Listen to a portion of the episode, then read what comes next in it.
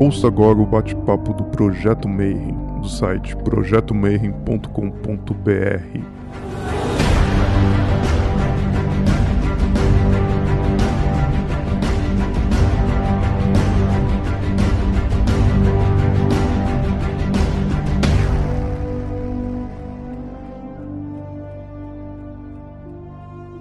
Boa noite, pessoal. Então, a gente não bolou nenhum tema para hoje, porque na verdade a gente quer ver como é que funciona o Zoom, né? E as meninas do, do espelho já fizeram, né? Então deu certo para elas. Agora a gente precisa ver. Se funcionar legal, a gente pensa durante a semana, faz tipo uma, duas vezes por semana uma, reuni uma reunião aberta para todo mundo e a gente escolhe um tema. Mas a intenção desses encontros é diversas. A primeira delas é possibilitar um canal de comunicação direto entre vocês e a gente, que pode funcionar como tirar dúvidas, é, orientações. Nós vamos entrar no período de Sefirah HaOmer, então eu vou organizar com o pessoal do Homer, quem for fazer o Homer esse ano. É, se eles quiserem, pelo menos uma vez por semana, nós entrarmos aqui e fazermos uma passagem rápida de como foi a semana de todo mundo. Nós podemos trazer aqui discussões e debates a, respeito do que nós estamos tratando. A gente pode tratar as pautas do Mayhem e pode ser um espaço de conversa e educação. Por exemplo, nós temos muitos profissionais dentro do Mayhem que são especialistas em temas.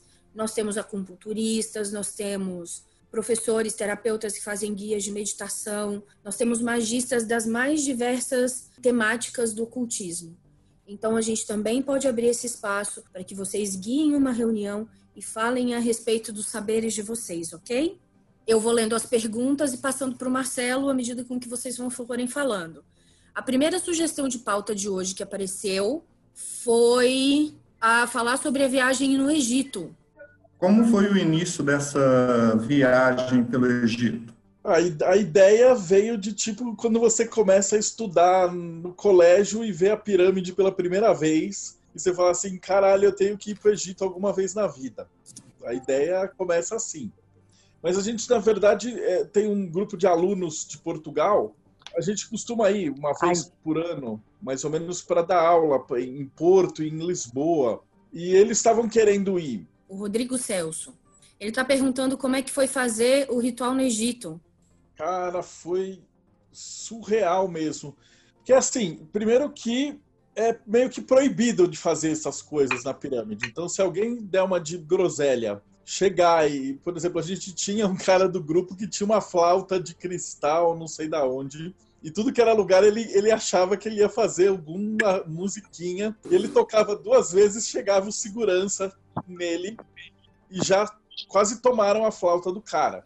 É o seguinte, tem algumas coisas que a gente tem que falar sobre o Egito. Então, o Egito ele é uma ditadura disfarçada socialista muçulmana e eles têm um, um clima meio de guerra o tempo inteiro. Então, quando você pisa no aeroporto, para você passear por ali, para sair do aeroporto é dois é, detetor de metal e revista, mais cachorro para ver droga. Então, qualquer lugar que você entra, hotel, museu, templo, qualquer coisa, você passa por um detetor de metal, passa pelo raio-x e às vezes revista. Então a galera é muito atenta em qualquer cara tentando fazer qualquer coisa. E muçulmano não é uma religião assim conhecida pela sua tolerância religiosa. Né? Localiza aquela invocação inicial da, da cruz, você sente a câmara inteira ressonar. Então aquilo ali funciona como um amplificador, alguma coisa nesse sentido. Uh, que sentido? O que, que eles queriam? O que a gente meio que descobriu lá, né? Seria evocar essas entidades planetárias ou deuses, a galera antigona, uh, e aí eles respondem. É, é, o que tem mais ou menos na Umbanda de hoje, só que são com outras entidades, ou talvez as mesmas entidades daquela época. Hoje elas estão muito mais antigas, né? Então elas responderam para mim, responderam para Pri, responderam para o Guilherme. Então a galera que fez as, as chamadas eles sentiram a, esses caras de olho em, de volta pra gente. Tanto que quando a gente precisou de verdade deles lá, quando teve esse, esse pau absurdo do vírus, e eles fecharam, deram um lockdown no Nilo inteiro, e fecharam todos os barcos em todos os portos, o nosso grupo foi o único que conseguiu sair. Então a gente acabou indo para Dendera, tipo, sozinho, assim. Umas, que, umas 20 pessoas, mais o arqueólogo e mais um outro cara.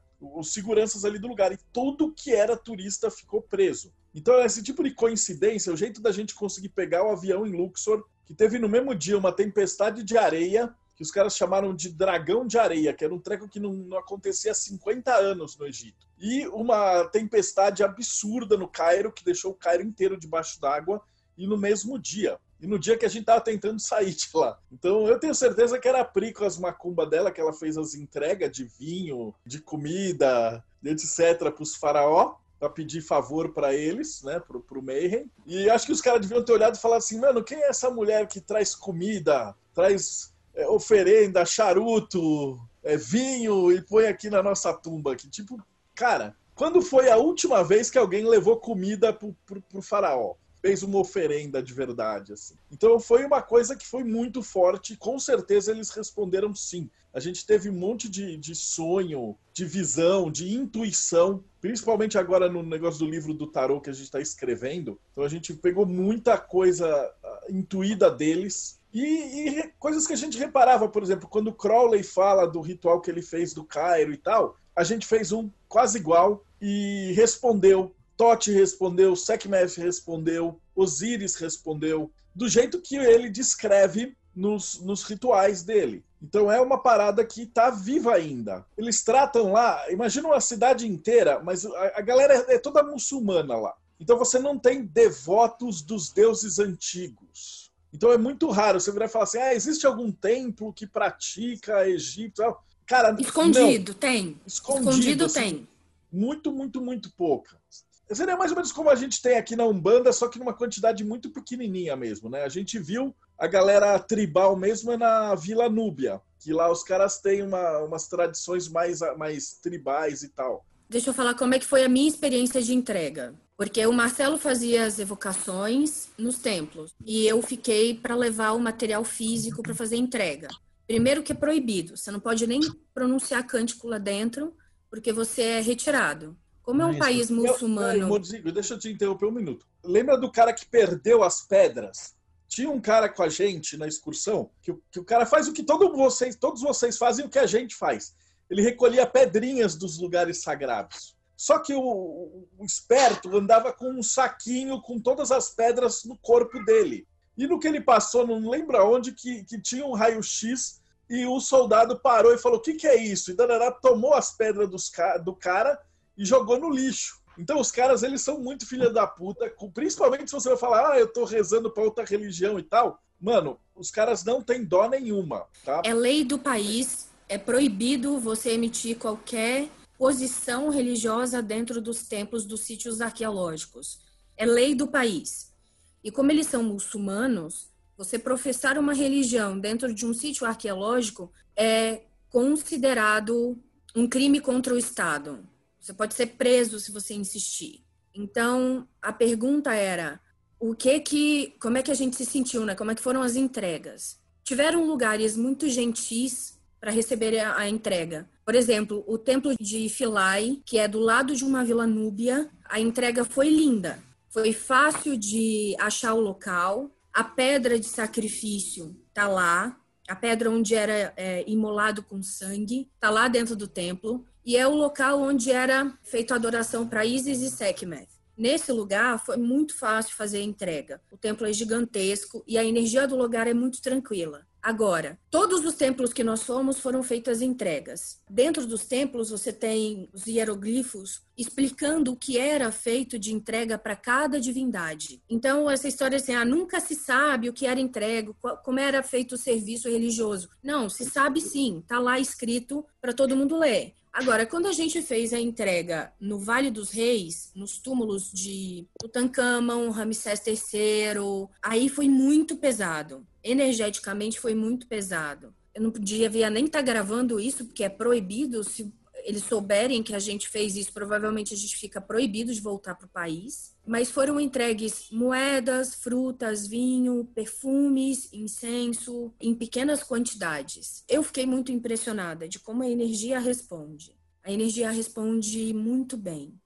Não é uma coisa que parece fácil de trabalhar, mas eu acho que em muitos anos, é claro que eu não estou achando que só eu que fiz isso, mas em muitos anos é a primeira vez que eles recebiam uma oferenda deste tamanho, com as coisas que eles já recebiam, como trigo, pão, vinho, é, os perfumes, os incensos. Marcelo, a próxima pergunta é o que impactou e o que muda no Mayhem do que foi vivenciado até hoje, eu imagino que seja lá, inclusive. A maior mudança foi do, dos rituais de limpeza e chamada, né? Que a gente voltou para o RMP clássico. A impressão que a gente tem é que quando não só o Crowley, mas o Israel Regardier e o resto do pessoal que foi para o Egito, a sensação que dá é que eles desenvolveram esses rituais de limpeza sob orientação dessas entidades. Então você fala, pô, por que, que o RMP funciona tão bem? Ah, até porque tem uma egrégora gigante de um monte de gente fazendo, etc, etc, etc.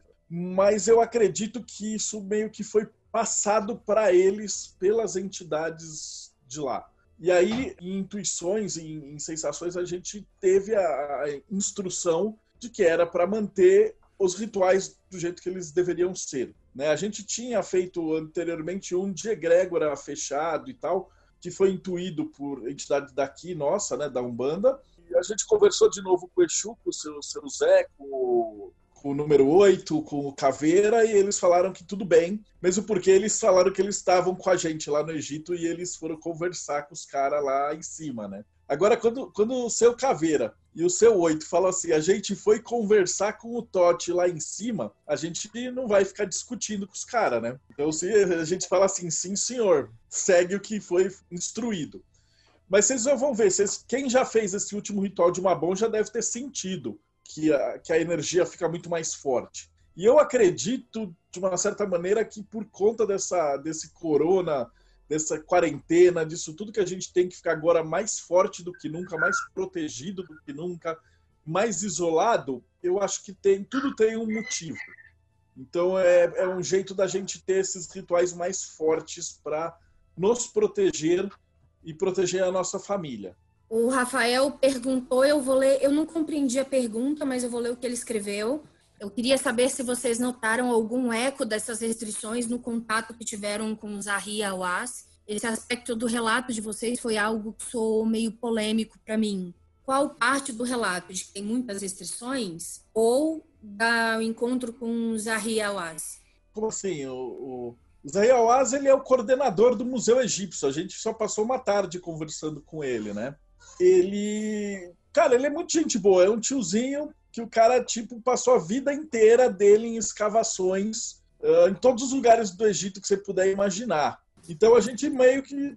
Não foi muita conversa, foi mais ele contando as histórias, a gente perguntava. E aí ele explicando, né? Principalmente que ele estava super empolgado, porque agora eles estão reformando o museu, e eles fizeram um museu novo que é tipo monumental. E eles estavam levando as peças lá já do antigo para o novo a nossa conversa foi mais do tipo ele falando como é que vai estar a segurança do novo museu, que agora eles têm umas alas montadas bonitinhos, que o museu anterior é de 1902. Então ele não é organizado de um jeito de catálogo que a gente tem hoje, né, em 2020. Então o museu novo, ele tem toda uma puta de uma arquitetura preparada para isso. E ele estava empolgadão porque ele ia começar a pedir de volta para o Louvre, para Inglaterra, etc., os outros é, monumentos que foram levados daqui, né?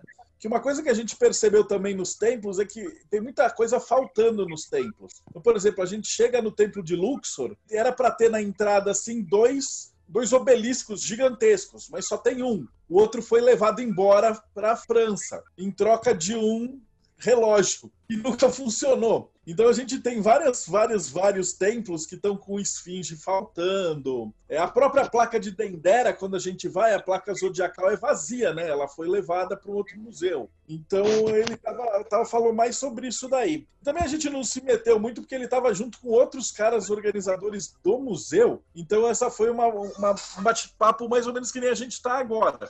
Ele falava e a gente ficava quietinho escutando e prestando atenção, assim. O Rafael Bueno explicou qual é a polêmica, porque ele falou que não sabia da desse monte de restrição que tem lá.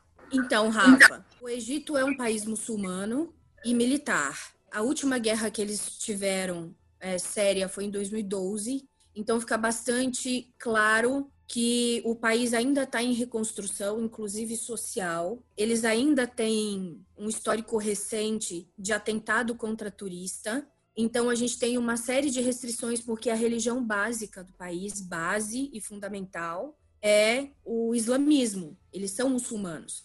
3% da população é católica, que geralmente fica relegado a um único bairro da cidade chamado bairro Copta. Então, eles têm sim restrições. O guia que, que caminhou com a gente, que, que é formado em arqueologia pela Universidade do Cairo, mais o secretário de arqueologia do Cairo, mais o chefe do museu egípcio no Cairo, todos eles são muito tranquilos. Todos eles trazem uma concepção muito tranquila a respeito do modo de vida. Mas as restrições são realmente grandes. E você não é, sabe disso até estar lá. Tem que Até lembrar que é o seguinte, é como se a, é como se fosse a pirâmide Tote Isis, para eles é como se tivesse no meio de São Paulo uma pirâmide com o Boitatá e o Saci Pererê. Então, tipo, ah, cara, você pode até achar bonitinho, você tem é, estatueta de tudo que é Deus para vender, é, papiro com os, com os desenhos, cópia dos desenhos da pirâmide, mas desde que você não leve aquilo a sério. Então, se você virar e falar, pô, Saci Pererê, ok e tal, mas se agora você virar e falar, pô, o espírito e tal, parece meio de verdade, essa umbanda e não sei o que lá, porque tal, você já vai ter a mesma reação que os crentes têm aqui. Eles já vão falar, peraí, peraí, peraí, isso aí já é demoníaco. Então, desde que você não leve a sério os deuses, eles permitem que você venda mercadoria como se fosse o Mickey Mouse, é, o Pateta, bonequinho da Marvel, etc. Mas eles, se você demonstrar que você está levando essa religião a sério, aí os caras mudam completamente a maneira como eles ficam te observando. Então, Rafael, o chefe do, do Museu Egípcio no Cairo, ele é uma pessoa polêmica e ele não é só polêmico nos contatos com a tentativa de retomada do material arqueológico que foi roubado do Egito, que está espalhado pelo mundo. Ele é considerado um herói nacional lá, porque ele realmente briga no exterior para que sejam devolvidas o material arqueológico que está espalhado pelo mundo. O material de Ramsés, de Tutankhamon, então no Museu de Londres. E ele é muito polêmico. Ele é muito, muito polêmico porque ele está brigando com o mundo todo para reaver essas coisas para o Museu Egípcio do Cairo. É, é, um país que hoje vive, em grande parte, ele tem grande parte da, do seu rendimento, do seu PIB, voltado para o turismo. Então, ele é uma figura polêmica, ele é muito sério, e ele é tratado lá como um herói nacional. E ele é muito ortodoxo com relação à egiptologia. Ele é muito, muito ortodoxo. Então, é, essas visões. A gente, a gente, não conversou nada com ele sobre ah, o Deus Tote, porque senão ele ia estressar muito com a gente, ele nem ia falar com a gente. Se você começasse a pegar assim, ah, invocação de Tote, como é que faz e tal, o cara ele ia ter cortado o assunto na hora. Então, é, ele trata como objetos de arte, tipo a Mona Lisa. Mas enquanto você mantém a conversa em é, obras de ar arquitetura e arte de valor inestimável, ele fala o que você quiser. Agora você começar a perguntar, não, que tipo de vinho que você tem que oferendar pro Deus, tal, tal, puta, ele ia parar de te levar a sério na hora. Rafael, é, essa questão de ancient architects, né, os arquitetos antigos, é como o Egito é místico, isso existe fora do Egito. Não e lá. Ele, ele odeia aquela história de ai, como foram construídas as pirâmides, se elas estão alinhadas com Orion tal. Ele chama de piramidiotas.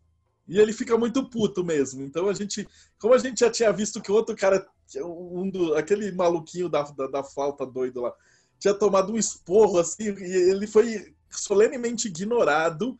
Quando a gente chegou na conversa, a gente fingiu de louco. Então a gente não tocou em absolutamente nada místico com ele, tá? Mas é assim, pessoal, não é só ele que tem essa conduta de encarar sítios arqueológicos apenas como arqueologia. Enquanto nós fazíamos as visitas e conversávamos para o guia, isso ficou bastante claro que esse Egito místico, ligado aos deuses e à religião antiga, existe fora do Egito. No Egito, o que existe é arqueologia. Até com seu guia você tentar conversar a respeito dessa visão mística do Egito, eles negam.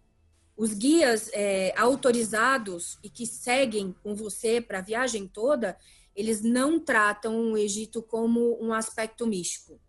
É um aspecto antropológico, histórico e arqueológico. E a parada lá é bem séria, porque ele pode até perder. Eles têm um registro do Ministério do Turismo que é super controlado. Então, quando você entra e você está com um grupo de mais de 10, 15 pessoas, você é obrigatório entrar em contato com eles para fornecer os passaportes eles verificam as pessoas para ver se não tem nenhum espião de Israel. Se vai um americano, então eles colocam polícia. A gente, quando a gente foi para Alexandria, a gente tinha uma escolta policial no nosso ônibus. Para garantir se ninguém ia descer lá, tinha um policial da polícia turística junto com a gente o tempo todo. Que a gente Existe... não sabia se ele estava lá para nos proteger ou para nos vigiar. Isso aí a gente não conseguiu descobrir. Existe uma sala no templo de Hatshepsut, no Vale dos Reis, que recebeu o nome de um guia turístico, porque alguns anos atrás ele guiava um grupo de 20 turistas. Eles sofreram um atentado da parte radical do Islã que entrou para assassinar todos os turistas. O guia se colocou na frente e preferiu ser morto para tentar salvar os turistas. Todo mundo morreu nesse atentado e uma sala do templo de Hatshepsut recebeu o nome desse guia egípcio por causa do grande sacrifício que ele fez. Então, em algumas cidades, por serem muito perigosas, a gente recebeu escolta policial, dois carros de polícia armados, para entrar e sair com a gente da cidade. E o nosso ônibus era verificado a cada saída e entrada nossa, para conferência se não tinha bomba colocada embaixo do nosso ônibus. Aí você imagina o estado de espírito de o ônibus ser revistado várias vezes por dia para ter certeza que a gente não ia explodir. Essa foi uma experiência difícil no Egito, mas é, eles são extremamente responsáveis com o turista. É, nós não passamos nenhum aperto. Eles são muito organizados e eles realmente gostam de turismo. E, então nós somos super bem tratados. A gente ficou um pouquinho afastado daquele circuitão turístico, etc. A gente foi ver uns templos mais é, meio desconhecidos assim. A gente foi para o bazar dentro de cidadezinhas uh, no deserto para ver como é que era. A gente foi visitar um oásis. Então não era aquele, aquele lugar que era tão visado assim. Tipo, qualquer um dos, dos, lugares grandes mesmo, você vai ter dezenas e dezenas de, de, soldados. Eu ia falar policial, mas não é policial. Os caras têm a R, a, aquela AK-47, a MP5, é uns maluquinhos assim que, tipo, você olha para os caras e fala, mano, parece um guardia de trânsito. E o maluco tá armado com uma metralhadora. Dois, três caras com metralhadora em tudo que é lugar. O Germano tá perguntando se os guias ajudaram a gente a fazer a oferta ritual. Não, não ajudaram. Não, não, não ajudaram. É proibido, eles não podem fazer isso. É, é um país militar, então a função de cada um deles é autorizada dele. pelo governo. Então, não, nós não fomos ajudados. Foi bastante Lembra difícil quando fazer. Teve aquela mina, amor, teve uma mulher que foi pegar uma pedra, não sei aonde, o um soldado pegou ela e ia levar ela presa. No tempo aí, de Dendera. Um esporro na gente no ônibus, tipo na, na mulher lá, que ela tava tentando pegar, que ele podia perder a carteira, tipo se alguém ficar levando coisa do tempo. E o outro que era algum babaca que colocou a mão numa estátua num dos museus e o cara tomou uma, um esporro eu fiquei, dá até de ficar sem graça, assim. E, e depois eles davam um esporro no, no guia também. O Rafi Arraes está perguntando como é que nós conseguimos voltar. e se a gente sabe que tem muita gente presa é, no Egito, mas também pelo mundo todo, e que não conseguiu voltar e está passando muita dificuldade. Sim, nós sabemos. Não vou mentir para vocês, não. Nós voltamos com magia, porque eu acho que não era para a gente ter conseguido voltar Depois que a gente fez a entrega no Vale dos Reis, a gente tinha no dia seguinte em Luxor uma viagem de um passeio de balão às 5 da manhã sobre as tumbas do Vale dos Reis. Só que nós recebemos um alerta de tempestade do deserto, foi tudo cancelado. E com muita sorte, a gente saiu do, do hotel às 5 da manhã e fomos para o aeroporto. Só deu tempo de entrar no aeroporto, nós ficamos presos dois dias por causa da tempestade de areia. Antes disso, num dos barcos, parecidos com o nosso, não no nosso, tinham sido identificados casos de Covid-19. Então, o governo egípcio mandou parar os barcos em Luxor e segurar todo mundo dentro dos barcos para fazer avaliação de sintoma e de exame para ver se ninguém tinha e só para ir liberando aos poucos a gente. Quando a gente ficou preso no barco de manhã, a gente ligou para o consulado brasileiro no Cairo e avisou onde nós estávamos. Nós avisamos que estávamos presos, sem informação. A gente ficou preso dentro do barco. Tinham mais de 20 barcos ali na margem do porto de Luxor com a gente. E estava todo mundo preso e ninguém tinha informação. A gente precisava avisar onde estava, né? Porque se acontece qualquer coisa, o consulado precisava saber. Passamos número de, de passaporte, nome de mãe, se nos identificamos. Por volta de meio-dia, uma equipe vestida com roupa de contenção sanitária entrou no barco, colheu material para fazer o exame e nós ficamos mais umas horas presos. Depois fomos liberados para o hotel. Mas grande parte das pessoas do nosso barco e dos outros barcos continuaram presos, só a gente saiu. E aí nós fomos para o hotel em Luxor, e continuamos o dia de viagem, até a gente receber uma orientação do Exército que nós devíamos ficar presos no hotel, a gente podia continuar com um roteiro de viagem. E o consulado ligando três vezes por dia para saber se a gente estava bem, se a gente tinha sido recolhido para quarentena e quando era nosso voo. Nós adiantamos o voo tanto para Lisboa, porque a gente ia fazer uma escala, o Marcelo ainda ia dar aula em Lisboa. Ia dar palestra na Rosa Cruz na terça-feira ainda. Nós adiantamos em uma semana as passagens para Lisboa e para o Brasil, porque a tensão começou a ficar muito grande. Então, nós ficamos dois, presos, dois dias ainda presos em Luxor para conseguir o voo. Abriu uma janela, nós pegamos o voo para o Cairo, Assim que nós pousamos no Cairo, eles avisaram: o aeroporto do Cairo está fechado, porque tinha começado a tempestade de novo, e no Cairo era uma tempestade de granizo. Então, o Cairo estava ficamos... alagado, a gente tem umas fotos assim que são históricas. É. Perto da pirâmide, Aí... assim, debaixo d'água ali. Nós ficamos ainda no aeroporto para tentar o primeiro voo do sábado de manhã. Sábado de manhã conseguimos pegar o voo. Aí fizemos Madrid, Lisboa, em Lisboa tivemos que esperar mais um dia. Tava um caos, tudo um caos. Tivemos que esperar mais um dia, tanto no Cairo, em Luxor, no Cairo, em Madrid, em Lisboa. A gente estava sendo aguardado por uma equipe de contenção para medir febre e para avaliar sintomas. Nós vimos uma moça de um grupo ser recolhida para quarentena no Cairo sem poder brigar, sem poder reclamar, porque a temperatura dela estava 37,5. Como a aeronave tem ar-condicionado, em todos os voos de entrada na Europa, o voo chegava, parava, e nós ficávamos pelo menos meia hora dentro do avião com o ar-condicionado desligado. Porque aí qualquer febrícula disfarçada pelo ar-condicionado sobe. E aí na saída a gente recebeu equipe de contenção medindo a nossa saúde, como a gente estava, olhando temperatura, sintoma, tosse, coriza.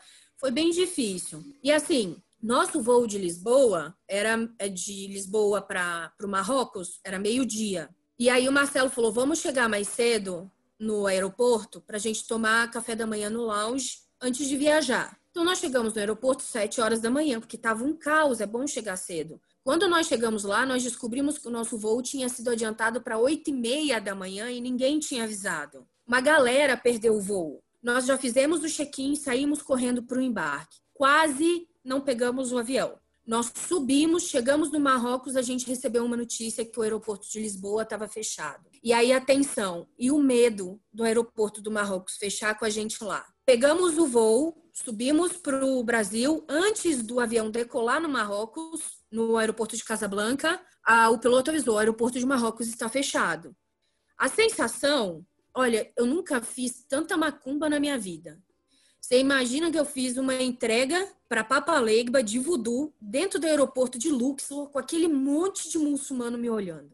Eu falei, ou eu vou sair daqui ou eu vou ser presa. Uma das duas coisas vai acontecer. Mas botei o aparato de voodoo, cantei para Papa Legba alto, comprei um café, botei açúcar, desenhei no chão o sigilo dele e fiz a entrega dentro do aeroporto. Eu falei, eu quero ir embora dessa merda e eu vou embora dessa merda. Então, Legba, abre a porra do caminho que eu quero ir embora. Foi difícil sair, gente. E no Marrocos foi a mesma coisa, porque tava aquele monte de gente desesperado, tentando pegar o último voo de tudo, os voos super lotados, as empresas aéreas sem conseguir dar conta do volume. A gente entrou no avião, o piloto estava taxiando, ele falou: o aeroporto do Marrocos está fechado. A sensação é do Indiana Jones que suspende um negócio e vai desmoronando tudo atrás dele, assim? E aí ele vai pegando as últimas portas para sair? Era essa a sensação. Quando aquela porra daquele voo subiu, eu só pensei assim, agora eu não chego em casa só se essa merda cair. Se essa desgraça desse avião cair, a gente não chega, mas fora isso a gente chega. Então a gente veio de uma situação extremamente complicada, com muita dificuldade. A gente precisou usar todos os recursos técnicos que a gente tinha. A gente falou com a imprensa em Portugal, tem matérias dos portugueses presos no navio, era a gente falando com a imprensa de Portugal. A gente avisou a imprensa da Alemanha, porque os alemães tinham sido presos e colocados em quarentena sem comunicação de consulado. E, o nosso um velhinho consul... que não quis que não quis ir para o hospital e morreu. E morreu. E aí o governo egípcio juntou a galera e o consulado falava com a gente assim: ah, o consulado egípcio é muito misterioso. Eles negam que vocês estão presos dentro do navio. Aí a gente começou a filmar, fazer vídeo tirar foto e enviar para provar que a gente estava preso. Foi difícil sair, não foi fácil sair. A gente teve que usar todos os recursos que a gente tinha. Nós viemos de uma situação extremamente delicada, tensa, não foi desesperador, mas foi muito tenso. A gente não ficou sem recurso, a gente não ficou sem ajuda, a gente não ficou abandonado, a gente teve toda a ajuda que precisou. Eu imagino que o consulado agora esteja passando um aperto absurdo por causa da quantidade de brasileiro ainda no exterior. Mas quando a gente chegou no Brasil, a gente já estava preparado. Nós vamos passar por revista, nós vamos ter febre e sintomas medidos, e a equipe de contenção vai estar esperando. Então, nós saímos de máscara, nós fizemos 18 horas de voo de máscara. Quando eu cheguei no Brasil, isso aqui meu tava roxo, ou ainda tem marca de usar a máscara 18 horas seguida. Ela é muito apertada, machuca muito. A gente tem aquela máscara de, de 95, de. Ah, vocês viram nas fotos do, do Bane. É uma máscara preta isolante com a N95 dentro. Então a gente fez 18 horas dessa saga de Lisboa ao Brasil passando por Casa Blanca de máscara. E a gente chegou no Brasil no aeroporto, tinha ninguém de máscara, não tinha ninguém Mas vendo ninguém febre. Sabia do que estava acontecendo. As pessoas olhavam para a gente com cara de espanto de por que, que a gente estava de máscara. É, a gente parou nos postos de informação e falaram: gente, vocês não têm nenhuma informação de contenção do Covid? Hã? Covid? Ah, o corona? Então, nós entramos, passamos pela imigração, sem encostar em nada entramos no, no carro sem tirar máscara. Entramos no carro para vir para casa e daqui não saímos desde que a gente chegou. Porque a gente veio de países, Madrid, por exemplo, estava desesperador. No voo que a gente veio, tinha oito pessoas doentes, identificadas doentes, no voo que a gente veio para o Brasil. Essas pessoas estavam sem máscara, sem luva, sem álcool gel, vindo da, do Marrocos para o Brasil, doentes, e não teve uma fiscalização no aeroporto. Raf, a, a nossa sensação era de que a coisa, quando estourasse aqui, ia ficar muito ruim. Porque nós entramos agora, dia 17, no país, e não tinha uma informação de contenção, uma informação de prevenção, o aeroporto passando como se nada tivesse acontecido.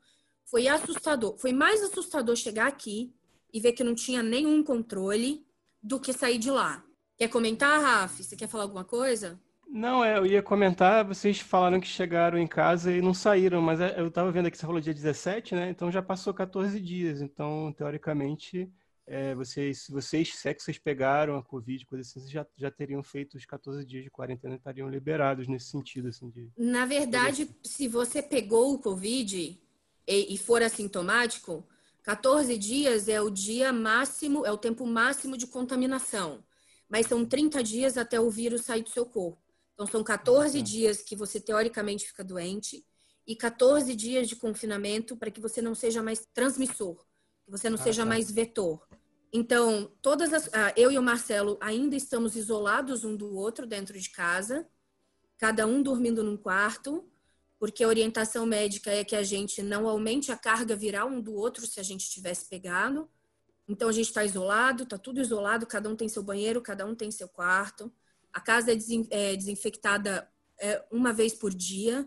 É porque As também roupas... é o seguinte, meus pais têm 80 anos e eles moram no mesmo prédio aqui e tal, então é perigoso até.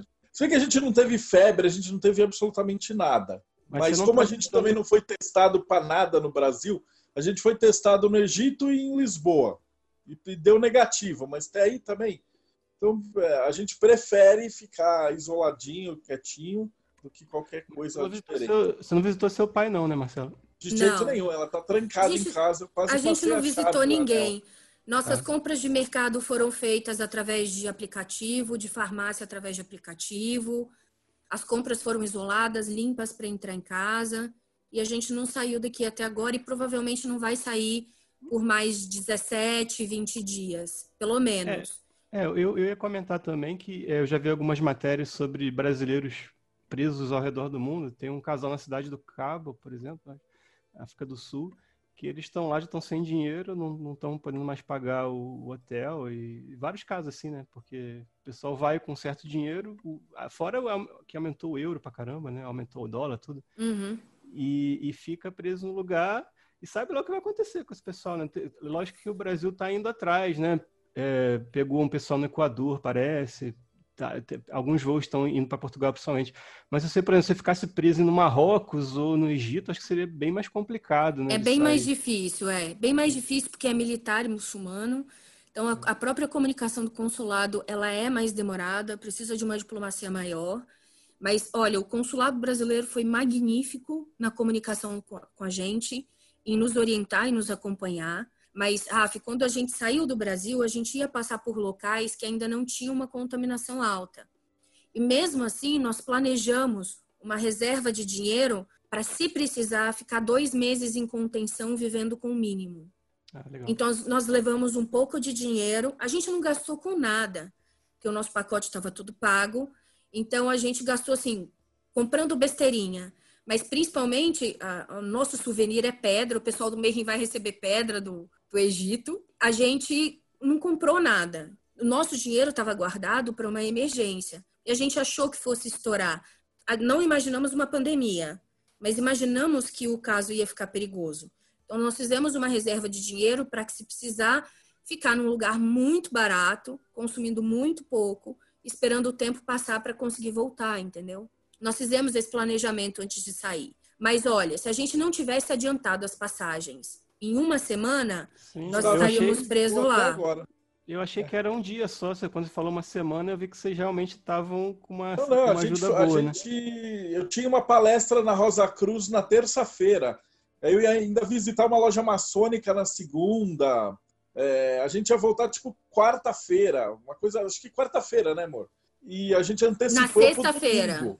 Sexta-feira. E quando é. foi, quando foi que vocês é, se tocaram que era para voltar estava eh, na hora de voltar, assim, foi nesse negócio do navio que vocês viram? Foi na intuição com os, com os, deuses, foi em sonho. Assim, eu não viajo sem meu tarô.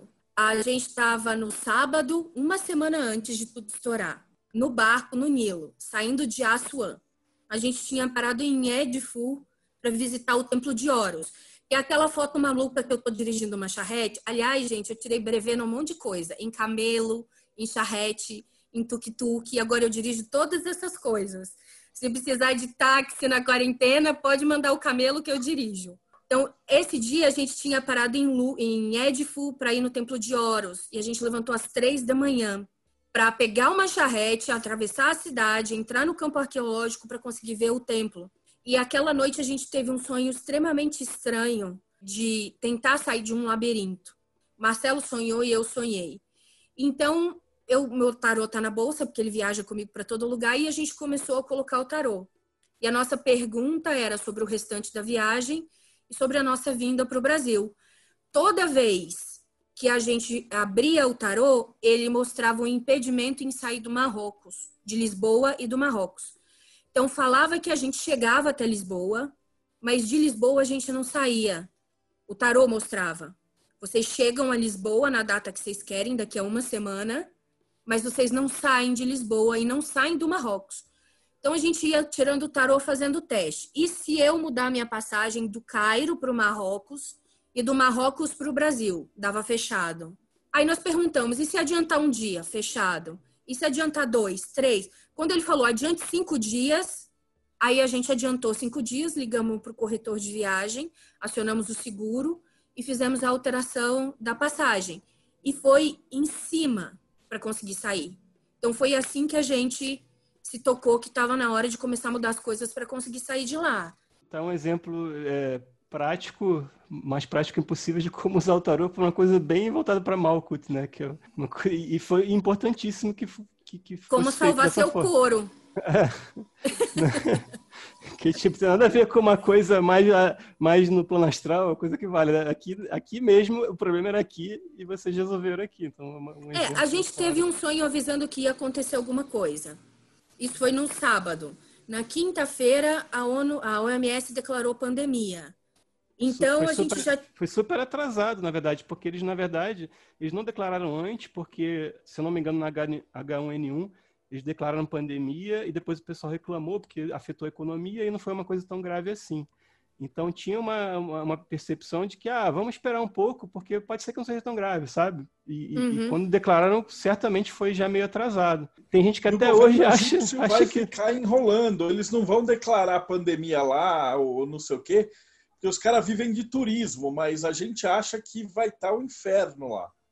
Porque, assim, o Egito é um país muito pobre. A gente visitou umas áreas de, de, de bazar, de feirinha, e etc e tal, e, cara, é, é uma coisa, assim, bem... Parece aqueles bazar do Indiana Jones mesmo, assim, na vida real. Os caras vivem de vender coisa para turista, de turismo e etc. Então o governo se faz de trouxa.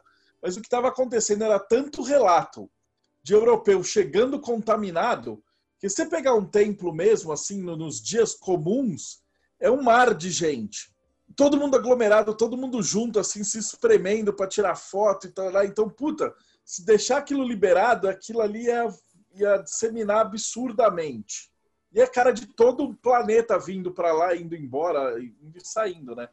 E os caras não têm boa vontade, não a parte do Egito. Então, é, se não fosse a pressão externa, eu acho que não, eles não vão declarar, não vão nada, eles vão fingir que está tudo bem. Carol Galan pediu para eu falar o lugar mais fantástico que, para mim, né, que trabalho com essência, óleo essencial, produção de poção, de remédio, para mim, foi ah, uma casa de essência e óleos essenciais egípcios. Eles são extremamente famosos pela produção de essência e material natural. Fica na cidade de Aswan, que é praticamente de colonização núbia. Então, eles têm uma, uma tradição de viverem nos rios. Eu comprei esse kitzinho, dois, né? Um grande e um pequeno. Parece um, um palácio de cristal a loja. É tudo feito de espelho e cristal egípcio colorido aqueles vidrinhos assim que dá vontade de trazer todos para casa, mas que não sobrevive na mala, eles têm essências que remontam aos escritos antigos. Então, ó, eu trouxe um papiro, uma essência de papiros, tá na metade já, porque já foi usado, óbvio. Tem uma chamada de Ramsés, que já tá toda molhada, porque eu não paro de usar, que ela foi retirada de um. A mistura dela foi retirada de um hieroglifo que eles acreditam que seja uh, o mais próximo possível do perfume feito para Ramsés na época de Ramsés. É, existe uma foto do vidro encontrado na tumba de Ramsés com o resquício desse perfume. Então foi feito um estudo para saber que elementos que tinham ali dentro. E eles produzem esse material lá. Não gastei dinheiro com nada, gente, só gastei nesse lugar. Meu dinheiro foi contado para gastar nesse lugar. é, a gente compra essência, eu compro óleo essencial de farmácias registradas, eu importo muita, muito óleo essencial da, de Londres, da Itália, da França mas eu nunca tinha visto um negócio com tanta qualidade. É, o de menta, eu uso uma gota num balde para limpar a casa inteira. E a casa fica cheirando três, quatro dias. É, é um óleo essencial de menta. A dor do Egito, a maior dor que eu senti no Egito foi a dificuldade em negociação. Eles têm a negociação como a, uma ferramenta social. Para eles é falta de educação se quando eles te derem o preço de uma coisa, você comprar pelo preço que eles deram. Então você precisa barganhar. Mesmo porque não... os filha da puta fazem 10 vezes o preço que custa na primeira interação. Eu vou jogar o vídeo que eu gravei deles me abordando numa feira. Eu, eu sou assim... péssimo para negociar, eu odeio negociar.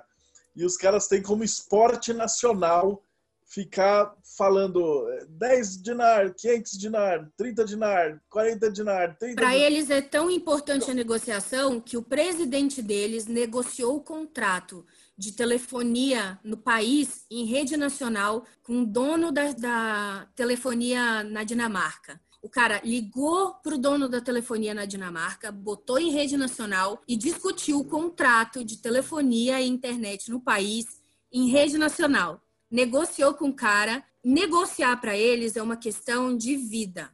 É então, 10 tudo... de perda de tempo completo, completo, assim. E quando vocês forem para lá, é, lembrem-se que por mais que vocês negociem, vocês vão perder na negociação. Eles sempre vão ganhar. Então, ah, não adianta falar não, eu não quero, é lá lá. Não adianta, não adianta falar eu passo na volta e fugir, que eu tentei fazer. Tipo, ah, depois eu compro. Daí e eles são debochados. Na, na, volta, o cara tava me esperando para gente continuar a encher o saco. Eu peguei ódio daqueles vendedores, assim. Gente, é assédio. Se você não sabe dizer não, não vá para o Egito. é assédio. Eles te pegam pelo braço, eles põem um negócio na sua mão, eles têm umas técnicas de venda agressiva que é muito difícil você lidar. Então, tinha hora que eu tinha que, que falar com o cara. Ah, eu falei não, eu falei lá, lá, lá, não quero, sai daqui, não quero, lá, lá, lá. lá, lá e o cara, não. é, aí o cara compra, compra, compra, compra. Aí eu tirei o óculos, falei, look at my eyes, I don't want it anymore. E ele ficou puto comigo, me xingou de vadia.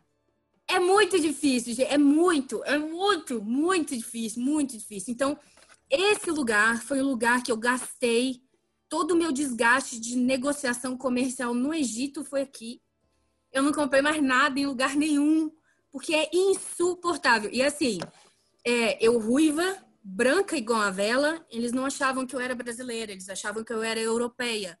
Então, quando eu falava lá lá, eles falavam, oh, so sweet, take more lá lá, you beautiful, take more lá lá. Gente, que vontade de matar, matar.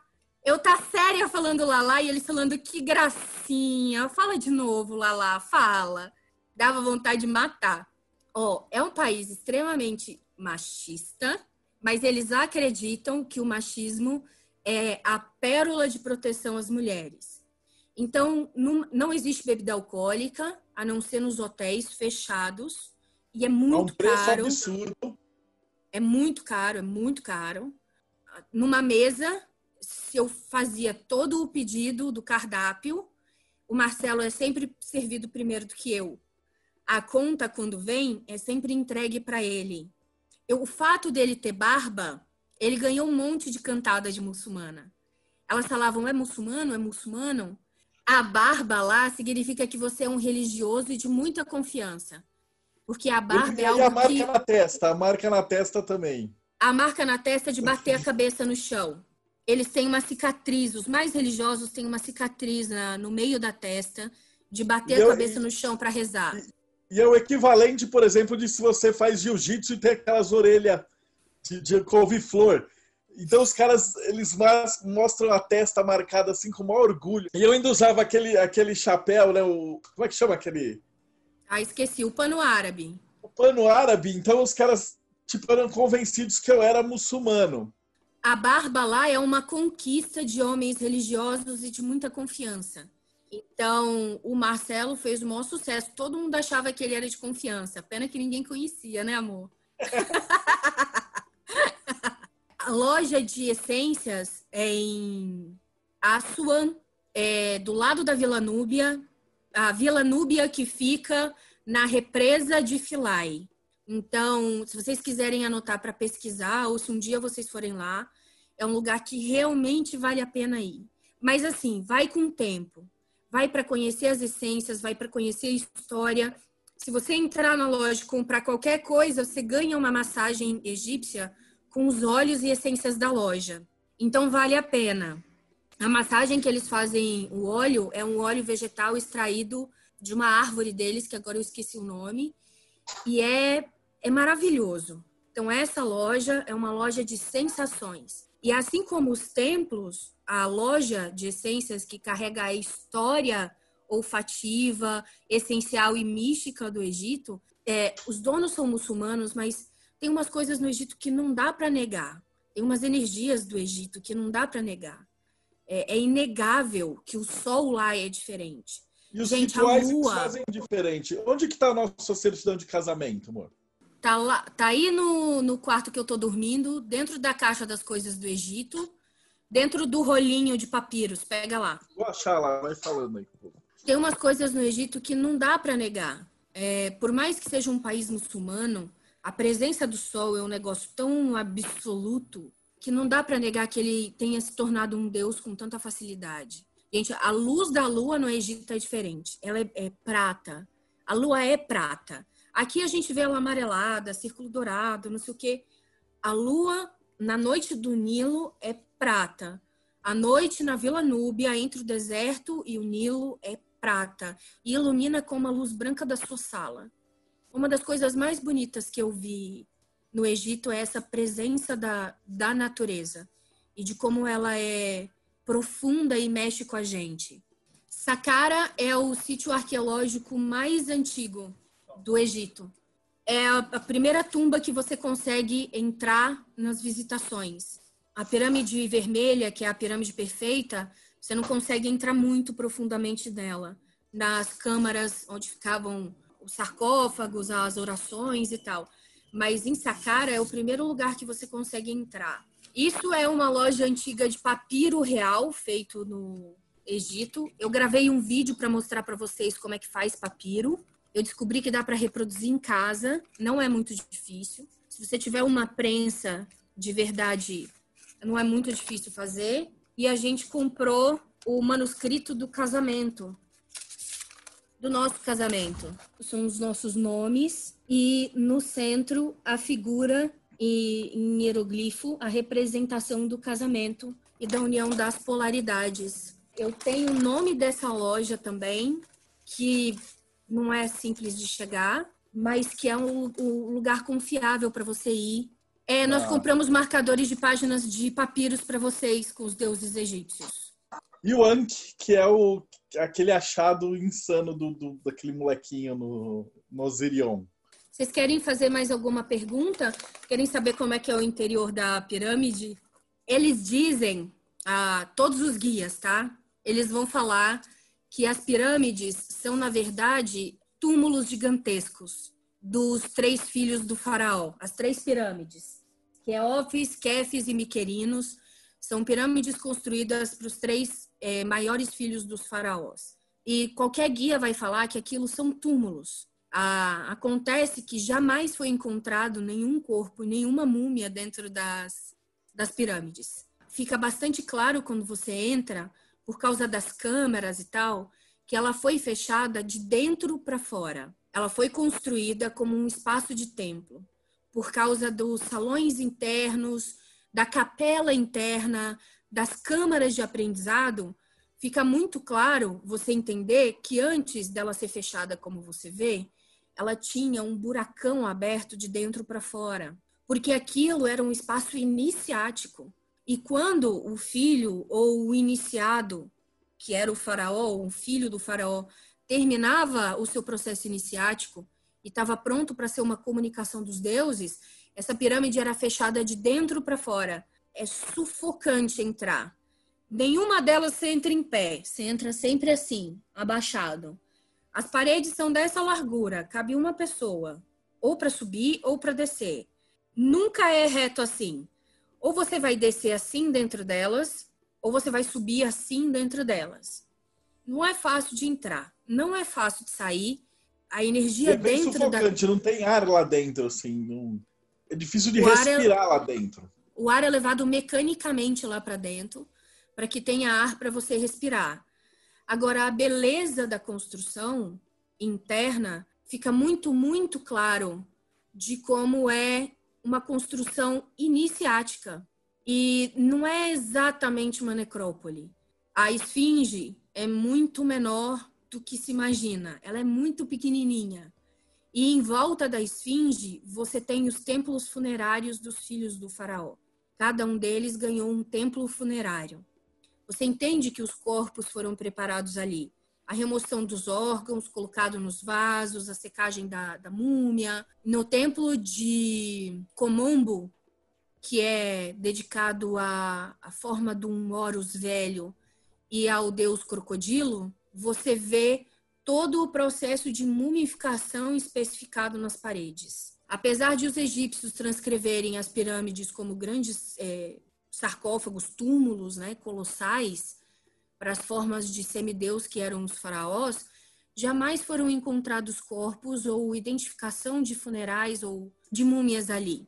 Fica muito claro que é uma estrutura iniciática, mas nenhum guia vai falar isso com você porque eles não podem falar isso. Não tem iniciação porque não tem religião. Era uma crendice de um povo muito antigo. Da mesma forma que a gente tem a nossa mitologia de Boitatá, Saci Pererê, a Iara, a nossa mitologia Tupã, os egípcios atuais muçulmanos, eles acreditam que é só mitologia ah, do início, da, da, início formativo do país. Então, esse egípcio místico que a gente vê existe aqui. Lá não existe esse egípcio místico. Apesar de ser centro de peregrinação de esquizotérico do mundo todo. Mano, a gente viu cada maluco lá, pelo amor de Deus. Tinha cada nego doido. É, é bem claustrofóbico. A gente não entrou em nenhuma câmara, nem de pirâmide e nem mortuária, que não fosse altamente claustrofóbico.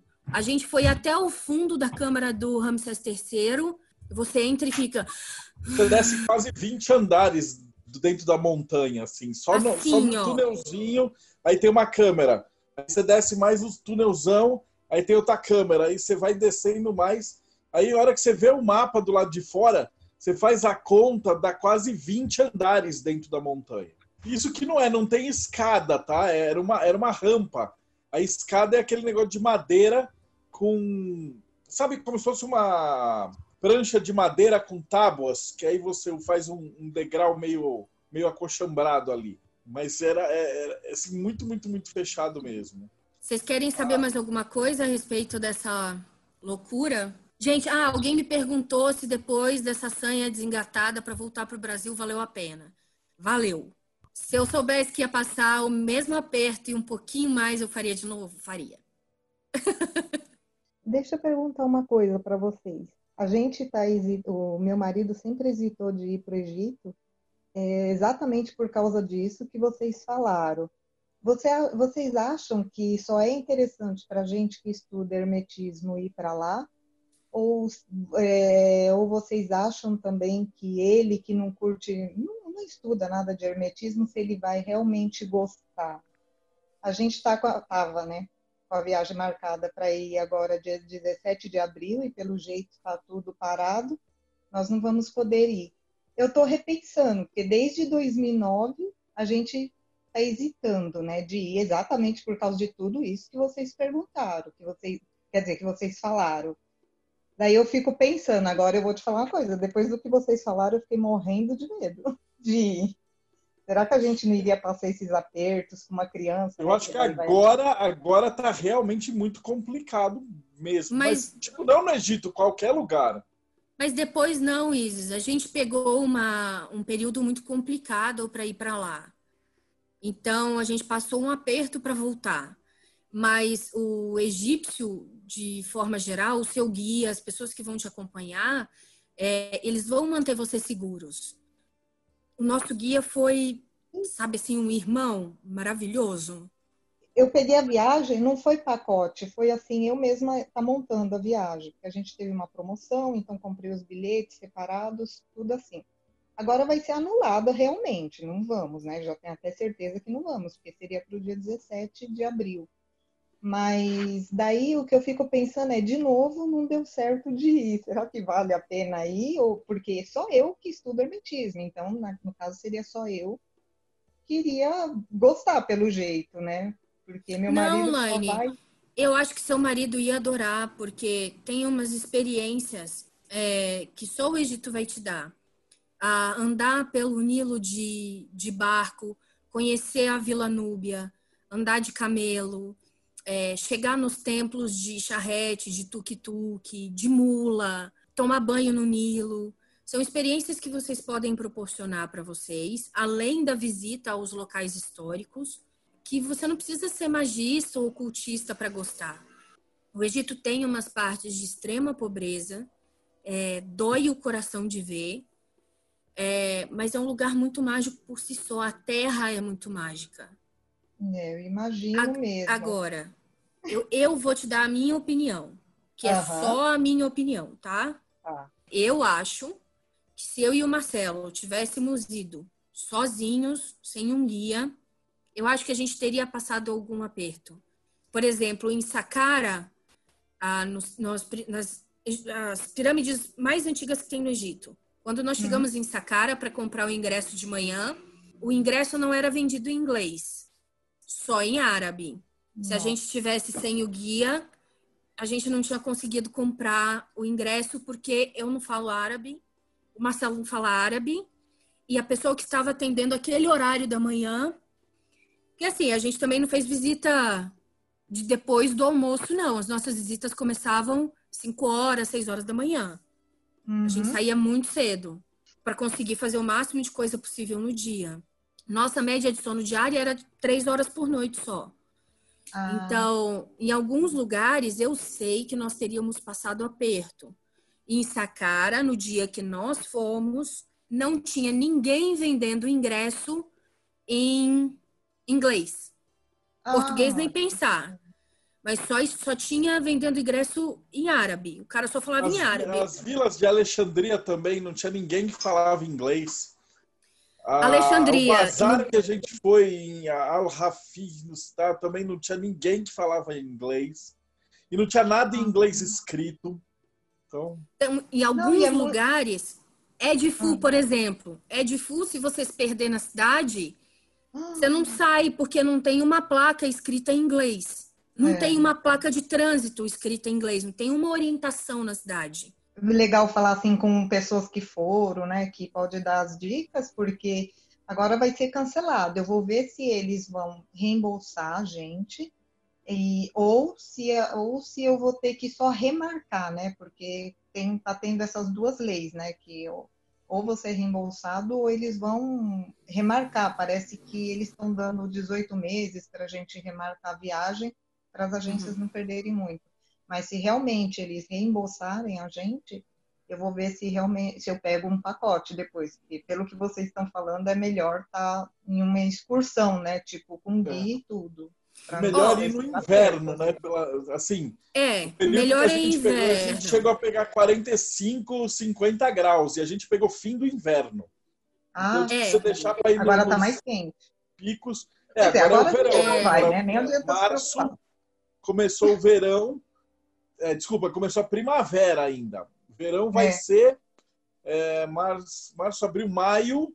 Aí você vai pegar de depois de junho, né?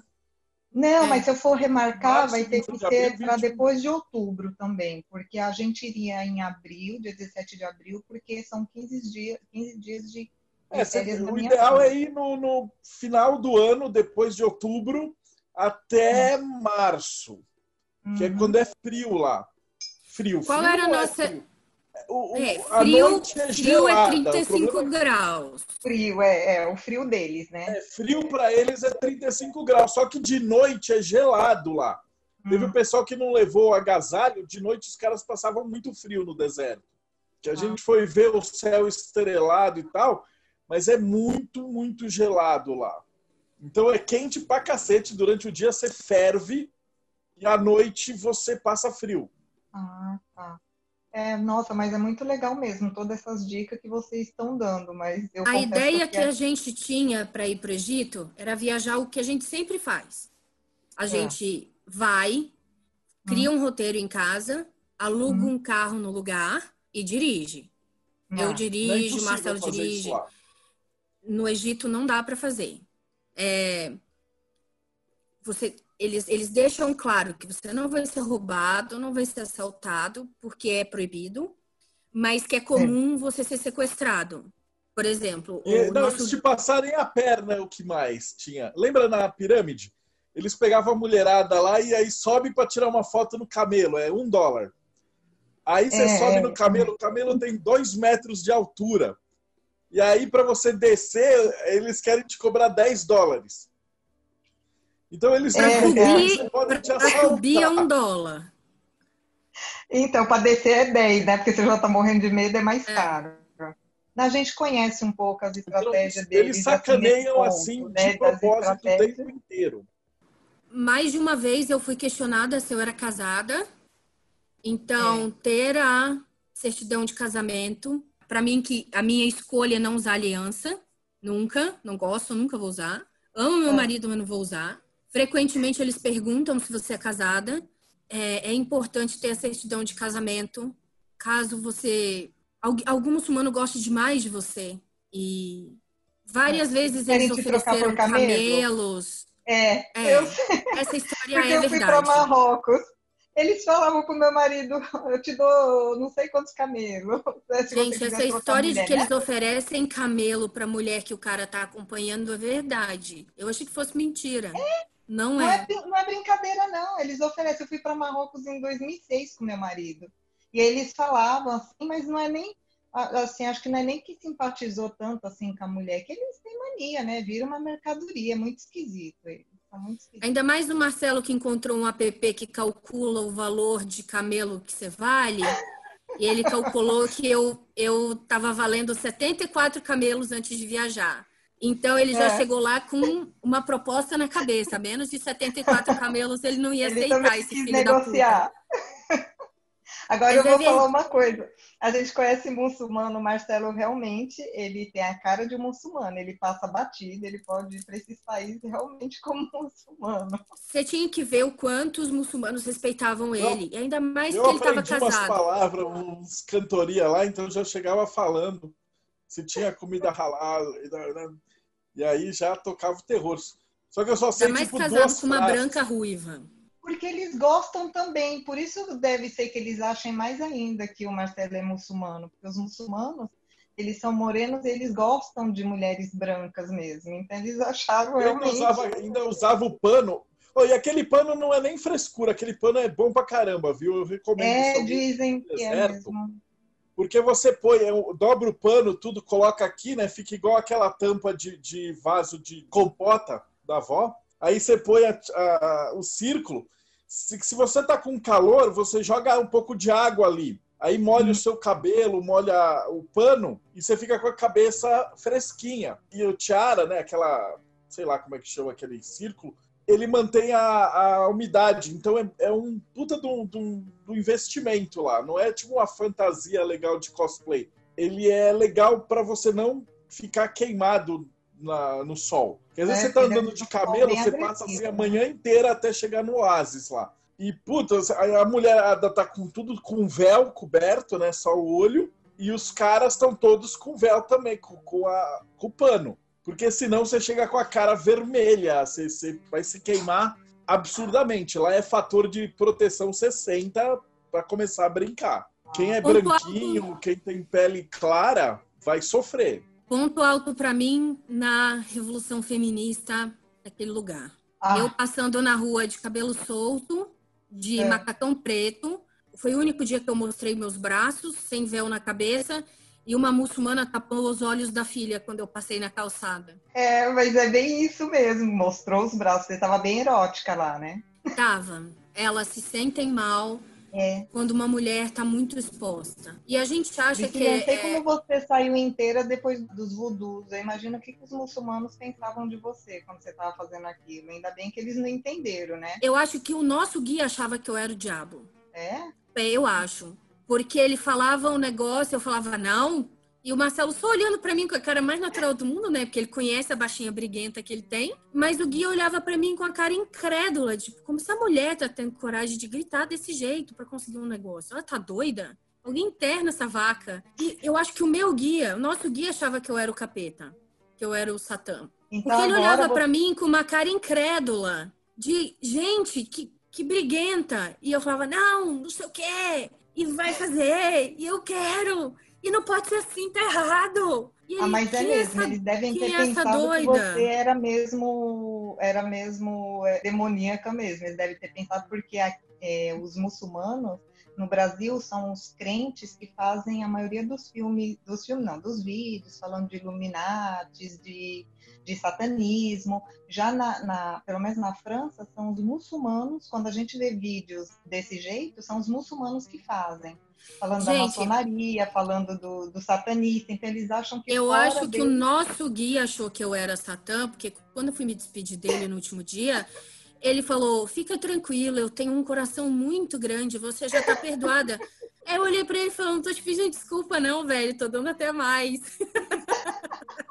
então eu acho que ele achou que eu, que eu passei da linha, porque quando eu fui me despedir dele. Ele É. achou que eu estava indo me desculpar pelo meu comportamento e eu não estava indo me desculpar pelo meu comportamento. meu comportamento estava ok, ele que tá é errado. normalzaço, você tava até É. calma. Tava uma santa. País É, eu não sei como-. Eu não sei como você saiu viva do país. Realmente você tem muito que ensinar pra gente, porque Macumba é a dá resposta. certo, dá certo as macumbas, viu? Porque, meu Deus, é verdade. Fora a religião dele, é, é bem complicado. Eles são muito preconceituosos mesmo. Levam muito Mas- a sério. Quem tiver que ir, Laine, quem mais for, não deixe em dia. É uma experiência que muda você. Ah, O que mais marcou para mim nessa viagem foi que a primeira chegada no Cairo, à noite, escuro, cansada, a entrada no hotel, e aí, vinte e poucos dias depois, voltar para o mesmo hotel, antes de vir embora, me deu a sensação assim: eu estive nesse hotel há tantos anos atrás. Nossa. Era, era alguns dias atrás que eu tive nesse hotel a primeira vez. Mas a sensação da consciência era: eu estive aqui há tantos anos atrás, é, Hum. que eu era outra pessoa quando eu estive aqui. Então, Nossa, que legal. foi a primeira vez que caiu assim a ficha da jornada do herói, sabe? E quando você é, escuta o chamado, obedece o chamado e faz essa caminhada, quando você retorna, você tem que ser outra pessoa. Porque a jornada do herói, ela pressupõe que haja aprendizado e lapidação de quem você é. E eu realmente senti isso nessa viagem. Eu nunca tinha sentido antes, em nenhuma viagem. Mas o Egito é um lugar que muda você. Muda você de dentro para fora. É, eu fiz um vídeo para vocês da Biblioteca de Alexandria. Eu ia fazer a apresentação histórica da biblioteca para vocês, mas eu chorei tanto que eu não consegui falar uma palavra no vídeo. É, eu fico com Nossa. vontade de chorar só de lembrar. É o lugar mais emocionante que eu já entrei na minha vida. Entrar na Biblioteca de Alexandria, com a história que ela tem, na forma como ela foi construída, a posição que ela, ela se expõe para o mar e o mar beija ela com luz. É um negócio tão emocionante que eu entrei na biblioteca. Ó, eu não fiquei emocionada assim em nenhum tempo, tá? Tava concentrada fazendo macumba. Mas quando eu entrei na biblioteca de Alexandria, eu chorei. Eu chorei todo o tempo que eu fiquei lá dentro. 30 minutos, 40 minutos. Eu fiz um monte de vídeo para vocês. Eu não consegui falar nada, porque para mim, hoje na Terra, é o lugar mais emocionante é a Biblioteca de Alexandria. O Egito é um lugar que muda você de dentro para fora. Não tem como voltar a ser o que você era. E se vocês tiverem que escolher um lugar para ir, vão na Biblioteca de Alexandria. Nossa, Eu vou disponibilizar os vídeos, pra, os vídeos para vocês. Vocês podiam criar umas excursões, né?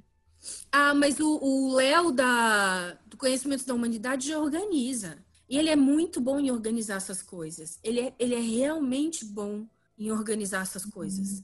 Eu acho Ah. que quem quiser fazer esse tipo de viagem, cara, fecha com o Léo do Conhecimentos da Humanidade. O Léo é foda, ele é muito bom em organizar essas coisas. A nossa ideia não é organizar é, excursões com vocês, é criar um espaço onde a gente possa se reunir para vocês aprenderem magia e as coisas que a gente aprende nessas viagens na prática. A Nossa, gente entra nesse espaço, executa a magia prática e vocês saem com conhecimento prático. Eu passei muito tempo com esse fetiche de uma magia mental e que não faz uma conexão entre o mental e o emocional. Esse mental, que é Deus, que é todo, ele não é só uma compreensão racional do que é magia. Ele é a prática, o empirismo, o desenvolvimento emocional e uma lapidação do indivíduo e da própria consciência. Isso é que o Mayhem, e esse é o nosso projeto, de trazer essa parte teórica para uma parte prática para todo mundo. Ó, a Elisa tá falando que o pessoal do CDH tá com uma viagem para o Egito marcada para junho. Luiz, ah, abre seu microfone, fala com a gente aí. Tá marcado? Vocês vão? Tá tudo certo? Eles realmente estão com uma viagem marcada. É que agora com o Covid vai ser tenso, né? Diga, Luiz. É, sim, estava marcada para julho, mas com este tudo, eh, em princípio, vai ser adiada. Acho que estamos a pensar. Tá, tá, o Tom- o Léo está a pensar em, em dezembro, princípios de dezembro, mas eu nem sequer tenho, tenho ideia que se- seja possível nessa altura. Eu acho que até para segurança de vocês, é, o Egito não vai sair de lá. As construções sobreviveram a É, os caras estão há 4 mil anos. Duas guerras não vai- mundiais, a Guerra Fria. E quem sabe, se vocês jogarem pro ano que vem, eu consigo juntar dinheiro para ir de novo, passar aperto de novo. Pessoal, nós já temos uma hora e meia de reunião, eu, de, de encontro, né? Porque isso não é uma reunião, é uma conversa. Vocês escolheram para a gente falar sobre a viagem do, do Egito. Aí, ó, mais uma pessoa falando que se for pro ano que vem também tá dentro. Eu vou falar com vocês. Se o CDH jogar pro ano que vem, pode ir. Liga pro Léo, junta dinheiro e vai. Vale a pena. A É a viagem da vida de Léo pra vocês. marcar para depois do carnaval, a gente consegue junto. Porque marcar também pro meio do verão, eu achei meio doideira. Eu falei para ele, cara, vocês vão fritar. A gente avisou o pessoal lá de Hatshepsut, né? Que é no meio do deserto, assim, e tava fervendo. E a gente falou, puta, vai vir um povo aqui em julho. Aí eles falaram, esses caras são tudo loucos. Ó, Luiz, você já pode falar com o Léo. Se se jogar a viagem pro ano que vem, já tem mais seis pessoas para viajar. Vai crescer esse grupo. Pessoal, vocês têm alguma pergunta? Vocês querem saber de alguma coisa? Alguém me perguntou como é que as entregas é, surgiram respostas mágicas, né? Então, por exemplo, no templo de Isis, a primeira resposta mágica, que é uma tríade, divindade principal é Isis e Sekhmet no templo de Philae. A entrega no templo de Philae gerou a primeira resposta mágica, que foram muitos gatos surgindo do nada. Ah, chegou a ter 20, 25 gatos andando nas minhas pernas na metade do templo, depois que eu fiz a entrega. Até então eles não tinham aparecido. E aí, depois que fez a entrega, eu estava no pier para entrar no barco, para sair do templo, porque não tem estrada, você só chega no templo de barco, e os gatos no meu pé. Então, essa foi ah, um símbolo energético de resposta automático. Mas grande parte das respostas às entregas vieram através de sonhos, de coincidências, de coincidências na relação com pessoas de lá, com locais de lá. É, eu tenho foto de um beduíno do deserto. É, eu estava sentada num templo depois de fazer a entrega na sombra. Um beduíno veio de longe e perguntou se ele podia fazer o turbante para mim, que ele falou que eu parecia ser alguém que andaria muito no deserto. Fiquei com medo do caralho. E geralmente, para qualquer favor, eles te cobram dinheiro. Mas eu tenho as fotos dele amarrando o turbante na minha cabeça. Aí ele me cumprimenta e vai embora. E não me pede dinheiro. E um egípcio não te pedir dinheiro é um recado dos deuses mesmo. É os deuses falando com você quando um egípcio faz alguma coisa para você sem te pedir pagamento. Então eu tenho as fotos desse beduíno fazendo o negócio na minha cabeça. A gente viu uma uma expressão de asteroides no dia do Templo de Horus. Sonhos, sonho profético, a própria mudança do sabá foi uma resposta que eu recebi nas entregas. Quando a gente fez a, as últimas maiores entregas, o sabá desse ano mudou. Mudou porque ficou bastante claro a caminhada de cada um. No Egito fica entendido que os espaços para de sacerdócio, de execução do serviço à divindade dessa comunicação, eles são reservados, mas é, que toda a população, todos os egípcios podiam entrar em todos os lugares e ter acesso à divindade. Os egípcios dizem que nada foi construído através de escravidão, porque os monumentos são tão magníficos e levaram às vezes centenas de anos para ficar pronto, que construí-los através de escravidão seria impossível. Qualquer egípcio que você conversar fala, só um povo muito apaixonado teria construído o que vocês visitam hoje. Isso me tocou muito, porque eles são muito carentes, é, é, economicamente pobres. Mas eles são de uma simplicidade. Os núbios, então, eu moraria na vila pro resto da minha vida. As melhores pessoas que eu conheci no Egito foram os núbios. Eles são simpáticos, acolhedores, e só mesmo um povo muito apaixonado pela sua terra é capaz de fazer o que eles fizeram lá. E as entregas foram me modificando. Elas foram me, me trazendo essa perspectiva. Olha, a gente está dois anos no Mayhem, eu estou há dez anos na magia. Quantas vezes vocês viram a minha cara exposta por aí, falando assim para todo mundo, contando coisa pessoal? Nunca. Primeiro, porque eu achava que magia não era para todo mundo. Segundo, que eu achava que existia uma distância entre a Priscila pessoal e a magista que fazia um trabalho coletivo. E essas entregas me aproximaram de vocês, a ponto de eu achar que chegou a hora de vocês assumirem o caminho de sacerdócio da vida de vocês. E que não existe mais uma pessoa que fala e as outras pessoas estão aprendendo. Se a gente não se unir para esse conhecimento ser construído coletivamente, ele vai morrer. E eu acho que essa foi a lição de mudança interna mais profunda que eu tive no Egito. De querer criar força para que vocês floresçam nesse campo, para que vocês desenvolvam a força pessoal de vocês. Que esse tempo e esse momento de uma magia academicista e fetichista que não ajuda vocês a criarem ferramentas para resolver a vida de vocês, isso tem que acabar no meio. A gente precisa dar um passo além. É uma nova era para gente, é um novo momento. Eu usei um tarô para salvar a nossa bundinha no Egito para a gente vir embora. Eu quero que vocês tenham essa ferramenta para poder se comunicar, verticalizar essa magia, se comunicar com o que está em cima de vocês, o que é sutil e acharem solução para a vida de vocês.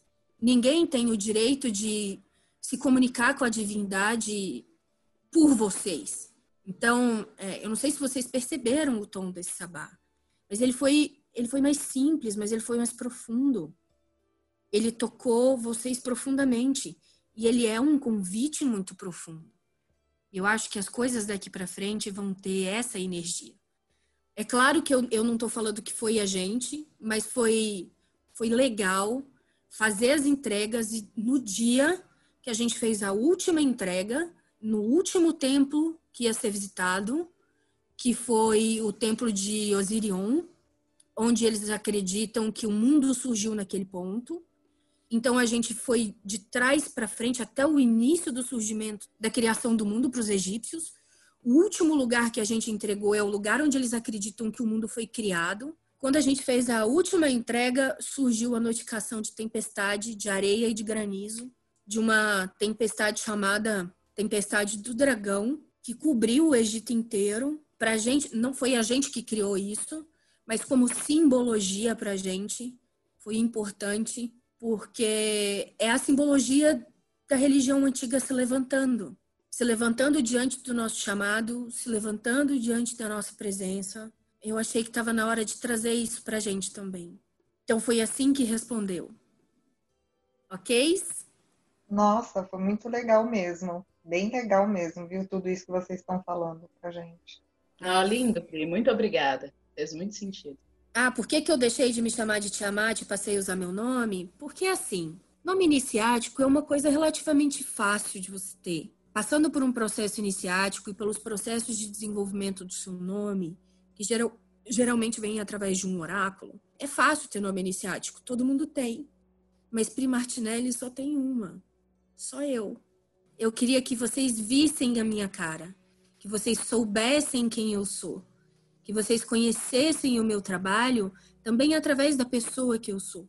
O meu trabalho fala muito a, a meu respeito, mas mais importante do que isso, eu não queria que a Tiamat é, se responsabilizasse por tudo. Eu me responsabilizo. Eu me responsabilizo por vocês. Eu me responsabilizo pela nossa caminhada. Porque na hora que o pau quebra, Tiamat não resolve. É a Pri Martinelli que resolve. É a Pri Martinelli que acompanha. É a Pri Martinelli que conversa com vocês. É a Pri Martinelli que desenvolve ritual. É a Pri Martinelli que acompanha, que chora, que se fode, que responde, que ri, que brinca, que dorme, que não dorme. É a Pri que faz isso. E a Tiamat, ela tinha começado a virar uma muleta para que eu não me expusesse, não me aproximasse de vocês. E a obrigação do magista é, diante de todas as muletas, quebrá-las, abandoná-las. Assim que elas são identificadas, é a obrigação do magista deixá-las de lado. E foi por isso que eu deixei o Tiamat e assumi o Primartinelli.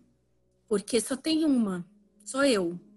E eu sou limitada, e eu erro, e eu tenho um monte de problemas, mas eu tô sempre dando o meu melhor. E eu queria que vocês se aproximassem de mim, como eu quero me aproximar de vocês. Ok? Ok, muito obrigada. Lindo de ouvir. É, eu gostaria que vocês escrevessem lá no Mayhem sugestões de pauta. Eu gostaria de tratar com vocês questões ritualísticas, de elementos, a gente tem uma proposta de aula através dos elementos para criar uma base mágica nova. E eu gostaria de começar a dar essas pequenas aulas aqui para vocês. Vamos falar sobre o elemento terra, como a gente usa as ferramentas, de onde a gente tira essas ferramentas, em que sistemas mágicos elas são usadas, por quê, como, como a alquimia vê esses elementos, qual a função alquímica deles. E aí, para cada elemento, a gente faz uma passada a respeito de simbologia, de alquimia, de leitura oracular, e aí trabalhar todos os elementos para criar uma base mágica. O que, que vocês acham? Muito legal, muito legal mesmo. Isso, é para fazer algo completamente novo, por isso que a minha proposta é começar do zero e trazer um sistema para vocês de leitura do mundo que não é a, a, a lente, não é a cabala. A cabala faz parte dessa lente, entendeu? Astrologia faz parte dessa lente. Respiração, meditação, acupuntura, qualquer coisa que, que vocês decidam estudar vai fazer parte dessa lente, desse fundamento.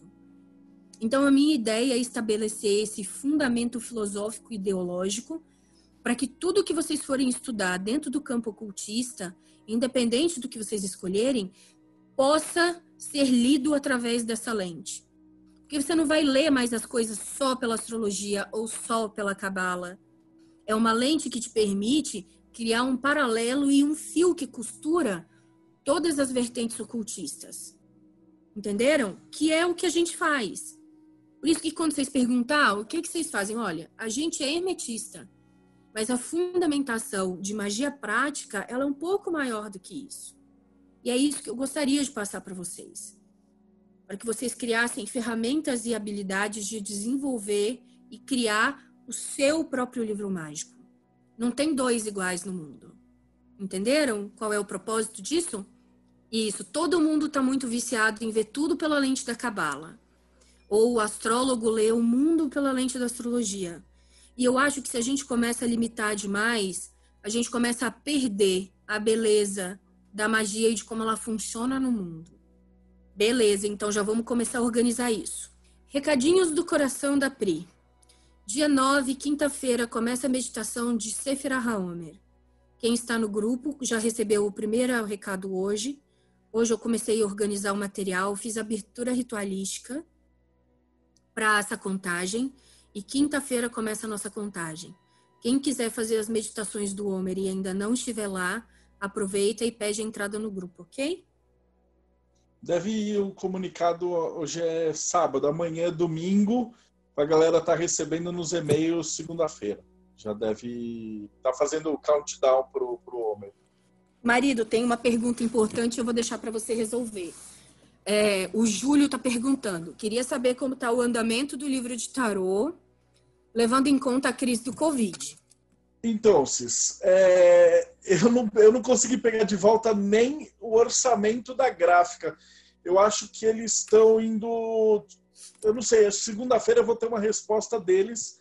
Provavelmente eles devem atrasar. O cara que faz os tarôs, como ele é mais caseiro, eu acho que ele está meio que tocando um foda-se pro Corona. Então, os tarôs vão sair mais rápido. Agora, o livro, eu estou desconfiado que talvez atrase aí um mês. É, assim, conforme eu for tendo notícia, eu vou passando para vocês. As moedas também, os pantáculos, a, a fábrica que faz isso aqui, eu também, por ser uma fábrica, eu não sei como é que eles estão funcionando, ou parados ou tal. Mas o projeto está funcionando, a gente vai, vai fazendo na medida do possível a parte que eu achei que ia demorar mais é, era fazer as combinações de dois a dois, porque a Pri está me ajudando a, a, colocar cada um dos, dos tópicos, né? Tipo, o mago com o três de paus, aí o doido.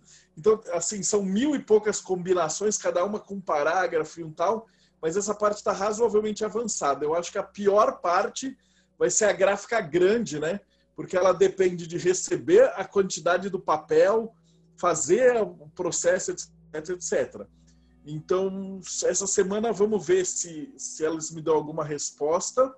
E aí eu vou comunicar todo mundo que está apoiando e a gente vai, vai tocando o projeto. O que eu acho que atrasou, por exemplo, é que a gente ia fazer agora o Fraternitas Saturni, agora para maio, mas está todo mundo segurando grana e tal, então a gente talvez atrase isso um, dois meses. E o projeto do Jack, dos contos iniciáticos dos irmãos Green, que eu acho que vai ficar para o fim do ano, que era também para começar agora em agosto, também deve atrasar. E o RPG Quest novo lá que o pessoal pediu de, de florestas e orcs e tal, que também eu não sei se vai ficar mesmo para agosto a gente vai estar tá vivendo um dia após o outro na quarentena, tá muito foda para todo mundo. Eu acho que a, a, prioridade de vocês, a nossa, é sobreviver, tomar conta dos nossos avós, dos nossos pais, é tipo levar a sério essa porra, porque tá matando mesmo, o negócio é muito sério. E depois que todo mundo sobreviver, vai dar tudo certo. Então, tipo, vai ter livro para todo mundo, vão, vão ser feito tudo talvez aí a gente. Esse ano de 2020 vai ser um ano meio perdido na história. Mas no final das contas vai estar tá tudo certo, tudo funcionando. E a gente se encontra em breve. Um beijo.